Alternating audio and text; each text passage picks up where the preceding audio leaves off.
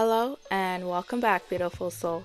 Today, 334 out of your 365 ways to make your dreams a reality by Abraham Hicks, presented to you by me, Carlie, your fellow conscious code creator. Let's see what the universe has in store for us today.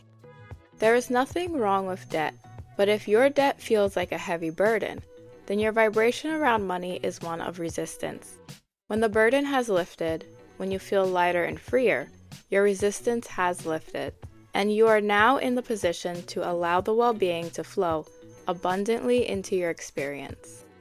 Today's message actually reminds me of a YouTube video that I had posted a while back when I had my original YouTube channel before this podcast. And it was all about how I shifted my mind around the idea of debt.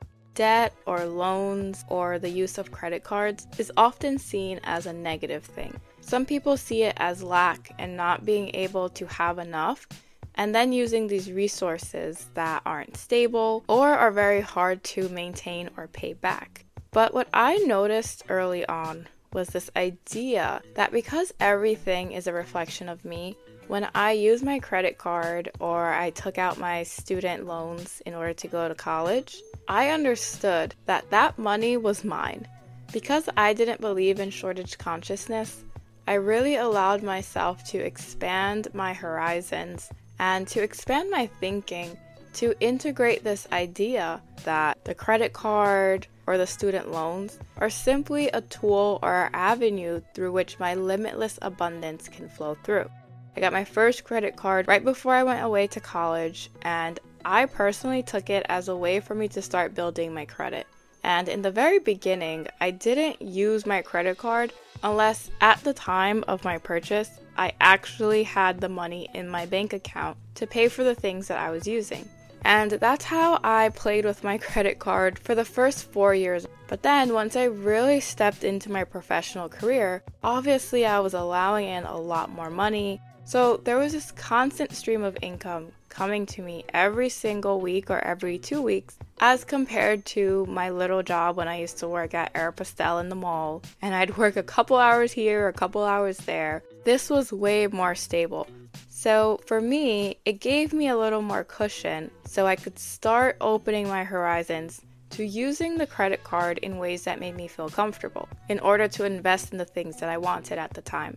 But because I trained myself to really open up to this idea of understanding that the money that I was tapping into wasn't just something that I was begging the credit card company to give me or the student loan company to give me in order for me to do my day to day activities or in order for me to go to school, I really integrated the idea that I was just accessing money that was already allocated for me this whole idea of the universe is abundant and there is no shortage consciousness. I'm not asking anyone for money. I'm simply tapping into a form of my limitless abundance. And because of my current level of consciousness at the time, of thinking that, you know, I'm a college student, I'm only working when I go home from college, I don't have as much money since I don't have a job, this was an avenue through which I can get the money from. Based on that current level of consciousness, so I saw the loan company and the credit card company as simply giving me money for the things that were already mine. I used my card knowing that the money was going to come back. In the beginning of my journey, I only used it when I physically had the dollars to match what I was purchasing. But then, as I got more comfortable with my spending and the things that I wanted to invest in, I allowed myself to expand my horizons to understand that the money was going to come. And so it allowed me to always pay my credit card bills in full and on time because I kind of had this idea that I didn't owe anyone anything. That the money was coming to me through this source of the credit card company or the loan provider, and I appreciated them, but they weren't ultimately giving me anything that I didn't already have. And so now that I've expanded even more, I'm opening my mind and my consciousness to understand that I could allow in money through doing fun things and things that align with whatever I have going on in the present moment without thinking that I have to do something, for example, related to my degree in order to get paid abundantly. But opening my mind up to passive incomes and all these other beautiful things that I'm shifting to. But as far as this energy of debt is concerned, I really invite you to take on this idea that because everyone is a reflection of you, the fact that you're able to open up a credit card or get a loan is proof that you are in alignment with more, that there is money out there that you can tap into.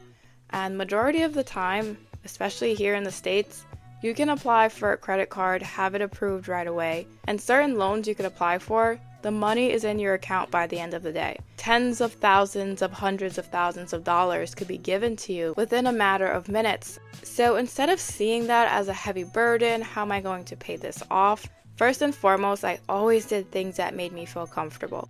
So, like I mentioned in the beginning, what made me feel comfortable was only charging on my card what I physically had in my account. And I told myself that I was building my credit. So, even though I didn't even know about spirituality and all of that back then when I started, me having the idea that this credit card, I wasn't just taking it because I need money and I don't have money, but basically I already have the money in my account, but I'm using the credit card to build credit it kind of shifted my idea of what the credit card was for. And so the credit card wasn't creating money into my life because I didn't have it, but the money existed and this was an avenue through which it was flowing through. And then when I was able to really shift my consciousness, I recognized that debt didn't have to be this heavy and hard thing that you have to overcome. But I tapped into the same energy of understanding that the money was already there in the same way I tapped into it when it was physically in my account, I was now able to tap into the limitless abundance of the universe. And I invested money in things that made me feel comfortable. And every single time, whatever was needed to pay off those credit card bills on time and in full every single month always came to me whether it was changes in taxes, so then less taxes were getting taken out of my paycheck, so I had more to take home, or I got raises, I got higher paying jobs, I would get an extra bonus at work.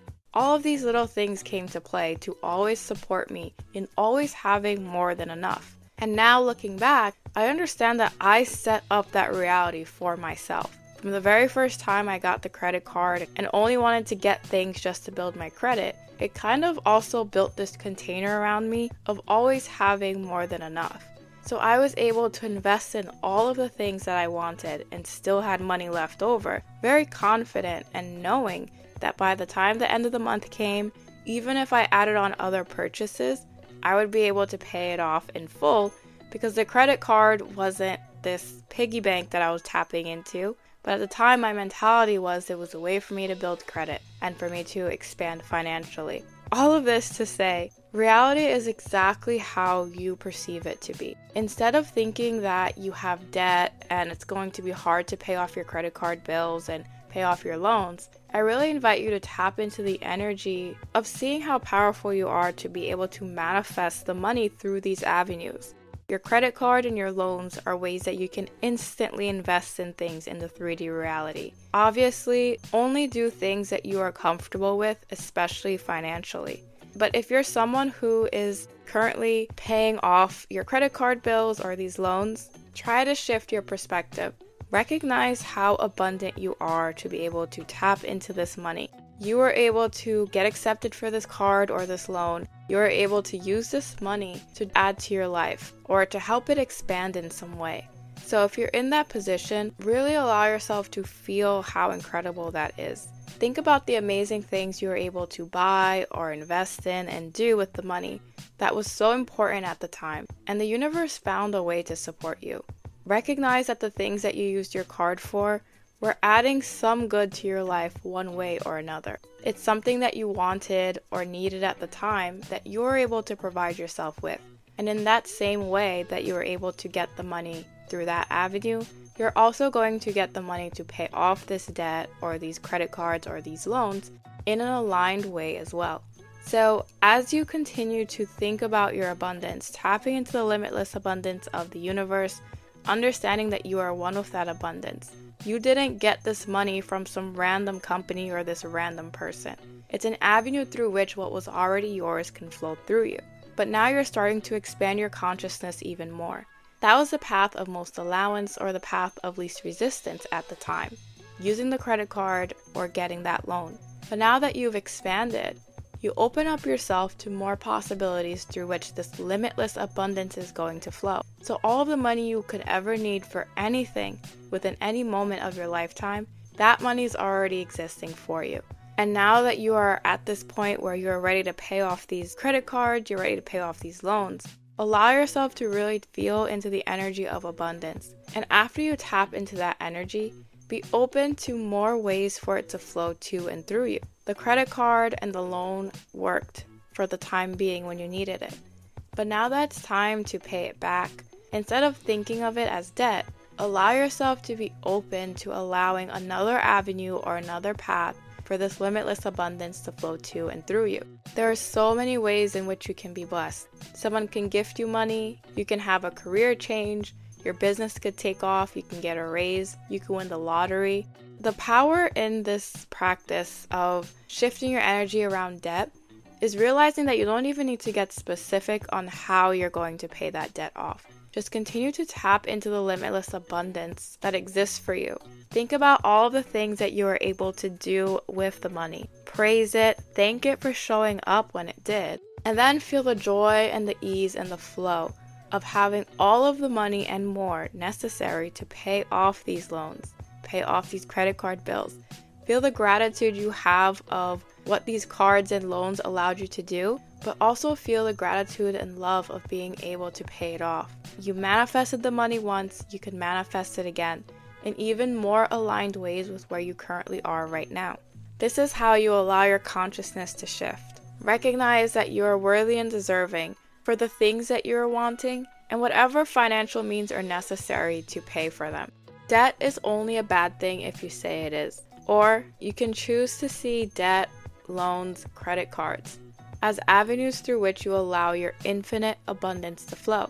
Bless that avenue, recognize that you manifest it, and now allow yourself to be open to manifesting more avenues and paths that are aligned with where you are right now so you can continue to allow this limitless abundance to flow. And with that, I'll see you tomorrow as we continue your 365 ways to make your dreams a reality. See you soon.